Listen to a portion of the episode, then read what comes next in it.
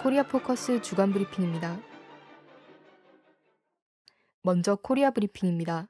24일 북국방위원회는 북남 관계 개선의 활로를 열어나가는데 한 사람같이 떨쳐나서자라는 제목의 남조선 당국과 여러 정당, 사회단체, 각 계층 인민들에게 보내는 공개 서한을 발표했습니다. 국방위원회는 조선노동당 중앙위원회 제1비서, 조선민주주의 인민공화국 국방위원회 제1위원장, 조선인민군 최고사령관의 특명에 따라 남조선 당국과 여러 정당, 사회단체, 각 계층 인민들에게 다시금 이 공개 서한을 보낸다고 밝혔습니다. 이어 우리는 이미 일방적으로 상대에 대한 자극이나 비방 중상을 전면 중지하는 길에 들어섰다. 남북 관계를 개선하는 데서 분위기 조성도 요구되지만 그것을 가로막는 기본 장애물인 군사적 적대 행위를 근절하는 것이 더없이 중요하다며 우리는 남조선 당국의 일반 군사훈련을 중지하라고 제안하지 않았다. 우리의 주장은 외세와 야합하여 동족을 겨냥하고 벌리는 침략전쟁 연습을 중지하라는 것이라고 전했습니다. 그러면서 조선반도의 비핵화는 온결애가 힘을 합쳐 실현해야 할 민족 공동의 목표라며 남조선의 여러 정당들과 사회단체들, 각 계층 인민들은 이 땅의 핵재난은 북으로부터가 아니라 미국으로부터 온다는 것을 똑바로 알고 외세의 핵 타격 수단들을 끌어들이는 사소한 움직임도 절대로 허용하지 말아야 한다고 강조했습니다. 북적십자회 중앙위원회는 24일 남적십자사에 통지문을 보내 내외의 일치한 지향과 염원에 맞게 북남 관계 개선의 길을 실천적으로 열어나갈 일념으로부터 우선 올해 설명절을 계기로 북남 사이에 흩어진 가족, 친척 상봉 행사를 진행하자는 것을 남측에 제의한다고 밝혔습니다. 또 상봉 행사는 이미 북남 적십자 단체들이 합의하였던 대로 금강산에서 진행하되 날짜는 준비 기간을 고려하여 설이 지나 날씨가 좀 풀린 다음 남측이 편리한 대로 정하는 것이 좋을 것이라고 전했습니다. 신선호 유엔 주재 북코리아 대사는 24일 유엔에서 기자회견을 통해 남코리아와 미국이 세계에서 가장 민감한 지역인 코리아 반도에서 군사 연습을 또다시 강행할 경우 코리아 반도와 주변 지역의 평화와 안전을 파괴한 책임에서 결코 벗어날 수 없을 것이라고 말했습니다. 이어 국제사회는 남과 미국이 코리아 반도에서 합동 군사 연습을 실시하는 것을 더 이상 허용해서는 안 될 것이라고 덧붙였습니다. 신대사는 이날 기자회견을 자청해 북남 관계 개선 분위기 마련, 모든 군사적 적대 행위 전면 중지, 코리아 반도 핵재난을 막기 위한 실제적 조치 등을 역설했습니다. 한편 북은 국방위원회 중대 제안을 유엔 안전보장이사회 공식 문건으로 배포했습니다. 23일 북노동신문은 김정은 제1비서가 마두산 혁명 전적지를 방문했다고 보도했습니다. 신문은 항일무장 투쟁 시기 안주지구 비밀 근거지로 꾸려진 마두산 혁명 전적지는 우리나라 서부 일대의 지역적 영도 거점, 중요한 군사작전 기지라고 밝혔습니다. 이어 김일성 주석이 조선인민혁명군의 총공격과 그에 배합한 전인민적 봉기, 배후연합작전으로 조국 해방의 역사적 위협을 이룩할 때 대한 노선을 제시하고 그 일환으로 국내의 새로운 비밀 근거지들을 꾸릴 때 대한 과업을 조선인민혁명군 소부대에 주었다고 전했습니다. 김정은 제1비서는 김일성 주석이 조선인민혁명군을 영도 핵심으로 하는 전민항쟁으로 강도 일제를 처물리치기 위해 전국의 각계각층 인민들을 항일대전으로 불러일으켰다고 언급했습니다. 같은 날 노동신문은 김정은 제1비서가 오중읍 7연대 칭호를 수여받은 조선인민군 제323 군부대의 전술훈련장을 찾아 훈련을 지도했다고 보도했습니다. 신문은 결전의 하루를 위해 훈련의 백날, 첫날을 땀속에 흘려보낸 전투원들은 조금도 주춤하지 않고 적들이 미쳐 정신 차릴 새 없이 적진을 벼락같이 타고 왔는 모습을 경애하는 최고사령관 동지께 보여드렸다고 전했습니다. 또 김정은 제1비서는 인민군대에서 훈련을 실전과 같이 조직 진행하는 데서 나서는 강령적인 과업들을 제시했다고 밝혔습니다. 20일 조선중앙통신은 김정은 제1비서가 조선인민군 항공 육전병 구분대들의 야간 훈련을 지도하였다고 보도했습니다. 통신은 항공 육전병 구분대들이 야간전에 대처할 수 있게 준비되었는가를 검열하기 위하여 불의의 야간 훈련을 조직하고 검열 지도하였다고 밝혔습니다.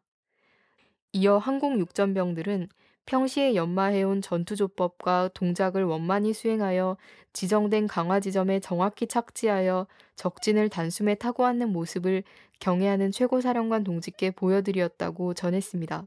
이어 훈련은 백전백승의 김정은 전략 전술과 대담무쌍한 공격 정신, 완벽한 실전 능력을 소유할 때 적들과의 대결전에서 반드시 승리할 수 있다는 것을 실증해 주었다고 전했습니다.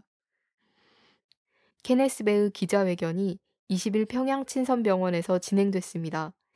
20일 조선중앙통신에 따르면 케네스 베는 이 자리에서 미국 정부와 언론들, 가족들에게 더 이상 공화국에 대한 그 어떤 악선정과 사실과 맞지 않는 자료들을 나와 관련시키면서 내가 처한 상황을 더욱더 악화시키는 결과를 초래하지 말기를 호소한다고 밝혔습니다. 한편 미국의 소리 로이터 통신 등은 미국은 케네스베의 석방을 위해 북의 로버트 킹 특사의 파견을 제안했으며 북코리아의 답변을 기다리는 중이라고 보도했습니다. 케네스베의 여동생 테리정은 성명을 통해 우리는 케네스가 법 위반으로 유죄 판결을 받았다는 점을 이해하며 그의 행동을 진심으로 사과한다고 발표했습니다. 이어서 남코리아 브리핑입니다. 다보스 포럼에 참가한 박근혜 대통령은 22일 동북아의 새로운 성장 동력을 제공할 수 있다는 점에서 통일은 한국에만 대박이 아니라 동북아 주변국 모두에도 대박이 될 수 있다고 생각한다고 말했습니다. 박 대통령은 통일이 되면 북한 지역에 대대적인 SOC를 중심으로 한 투자가 일어나게 될 것이고 북한뿐 아니라 주변국, 예를 들어 중국의 동북 삼성에도 투자 활성화가 이뤄지고 러시아의 연해주 지방에도 투자가 연계됨으로써 주변국들도 큰 성장을 기대할 수 있다고 밝혔습니다. 정부는 북 이산가족 상봉 제2에 대해 환영 입장을 발표했습니다. 언론에 따르면 정부 관계자는 25일 이산가족 상봉의 시급성도 있고 특별한 상황이 없으면 한미연합 군사훈련 전으로 시기를 보고 있다고 밝혔습니다. 정부는 장소는 북이 제안한 금강산을, 규모는 남북 각각 100명을 추진할 계획이며 27일 북의 이산가족 상봉 준비와 관련된 구체적인 제의를 할 예정이라고 전했습니다. 한편 정홍원 국무총리는 25일 한 이산가족 가정을 찾아 정부는 북한과 잘 협의해 가능한 좋은 날을 빨리 잡아 남북 이산가족 상봉이 이뤄지도록 하겠다고 말했습니다. 새누리당 정몽준 의원이 23일 미국으로 출국해 내달 초까지 미국을 방문합니다. 19일 정몽준 의원실은 이번 방미에서 존 맥케인 상원 의원, 로버트 메넨데즈 상원 외교위원장, 밥 코커 상원 외교위원회 간사, 에드로이스 하원 외교위원장, 헨리 키신저 전 국무장관, 마이클 블룸버그 전 뉴욕시장 등과 만날 예정이라고 밝혔습니다. 의원실은 워싱턴 존스 홉킨스 대 국제관계대학원, 하와이 호놀룰루 국제포럼에서 북핵 문제와 동북아 정세를 주제로 강연을 할 계획이라고 전했습니다. 손학규 민주당 상임 고문도 20일 미국으로 출국해 내달 5일 귀국할 예정입니다. 24일 민주당 김한길 대표와 무소속 안철수 의원이 회동을 가졌습니다. 김한길 대표와 안철수 의원은 국가기관 불법 대선 개입 의혹 진상규명을 위한 특검 도입과 기초선거 정당 공천제 폐지를 관철하는데 계속 협력하기로 했다고 밝혔습니다.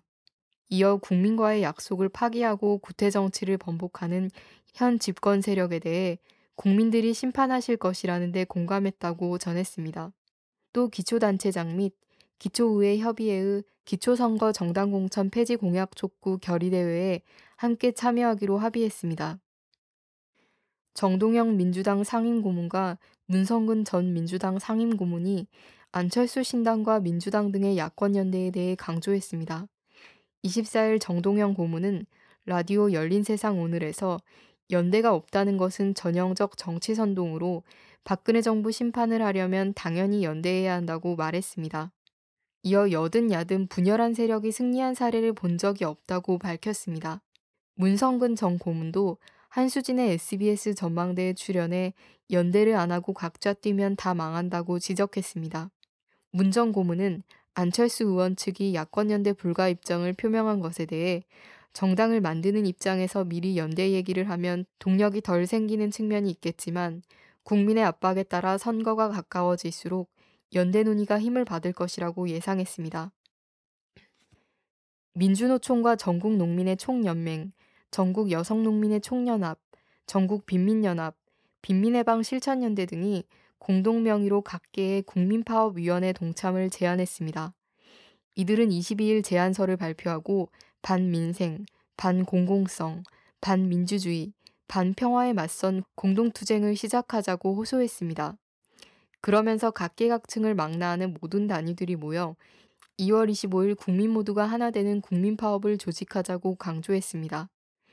이들 단체들은 다음 달 5일 국민 총파업에 동의하는 여러 단체들과 간담회를 열고 10일 국민파업위원회를 발족시킬 계획입니다. 한편 초기 제안 단체들은 참여연대와 대리점주 등 소상공인이 가입한 경제민주화운동본부에도 제안서를 보냈습니다. 2차 밀양 희망버스가 25일 밀양으로 출발했습니다. 지난 15일 희망버스 기획단 이보아 홍보팀장은 기자회견에서 수천 명의 희망버스 탑승객들이 밀양 시민들을 만나 밀양 문제가 할매 할배 문제만이 아닌 우리들의 문제임을 알릴 것이다. 또 밀양 주민들에게 우리들의 따뜻한 연대가 있음을 전하고 올 것이다 라고 말했습니다. 2차 밀양 희망버스에는 전국에서 4천여 명이 동참했다고 밀양 송전탑 전국 대책회의가 밝혔습니다. 참가자들은 생명보다 소중한 전기는 없다며 밀양 송전탑 공사 중단을 촉구했습니다. 또 송전탑 공사의 항의에 음독자살한 고 유한숙 씨의 분향소에 들리기도 했습니다. 끝으로 국제브리핑입니다. 시리아 평화회담이라고 불리는 제네바 2회담이 22일부터 스위스 몽트레에서 열렸습니다. 이번 회담은 내전 발발 34개월 만에 시리아 정부와 시리아 반군 연합체인 시리아 국가연합이 마주하게 된 자리입니다. 25일 시리아 정부와 반군 측은 협상 테이블에서 국지적 휴전과 인도주의적 지원 등을 논의했습니다. 특히 시리아의 3대 도시 중 하나인 홈스의 구호품을 지원할 수 있는 통로를 보장하는 문제를 장시간 토의했습니다. 한편 유엔은 20일 이란을 제네바 2회담에 초청했다가 미국과 시리아 반군의 반발로 초청을 취소해 이란의 강한 반발을 샀습니다. 태국 정부는 22일부터 60일간의 국가 비상 사태를 선포했습니다. 태국 국가안정보장회의 파라돈 파타나타부트 사무총장은 충분한 경찰과 군 병력이 배치됐고 비상사태 선포가 시위대의 행진을 막는데 사용될 것이라고 전했습니다. 한편 26일 반정부 단체 중 하나인 탁신 체제 전복을 위한 국민민주 세력 지도자 수틴 타란틴이 총에 맞아 숨지는 일이 발생했습니다. 2월 2일 조기 총선을 앞두고 선거 당일 투표할 수 없는 유권자들을 대상으로 실시하는 조기 투표 과정에서 반정부 시위대는 50여 개에 달하는 방콕 투표소의 대부분을 폐쇄하거나 봉쇄했습니다. 일본 NHK 방송의 신임 회장 모미 가스토가 25일 취임 기자회견에서 종군 위안부는 전쟁 때 어느 나라에나 있었다고 생각한다. 독일이나 프랑스에는 없었다고 말할 수 있는가? 위안부 자체는 지금의 도덕으로는 나쁜 것이지만 그 시기 현실로 존재했던 것이라고 말해 논란이 되고 있습니다. 모미 가스토 신임 회장의 취임은 아베 정권의 방송 장악 시도의 일환으로 알려졌습니다. 아사히 신문에서 NHK의 한 PD는 이제 어떤 방송을 내보내도 시청자들이 정권 편이라는 색안경을 끼고 보게 됐다고 우려했습니다. 25일 중국 공산당 기관지 인민일보는 일본 야스쿠니 신사에 합사된 14명의 A급 전범자들의 죄상을 상세히 보도했습니다. 신문은 극악에 달한 범죄 행위라는 제목으로 각 인물들의 사진을 게재하며 구체적인 전쟁 이력을 밝혔습니다.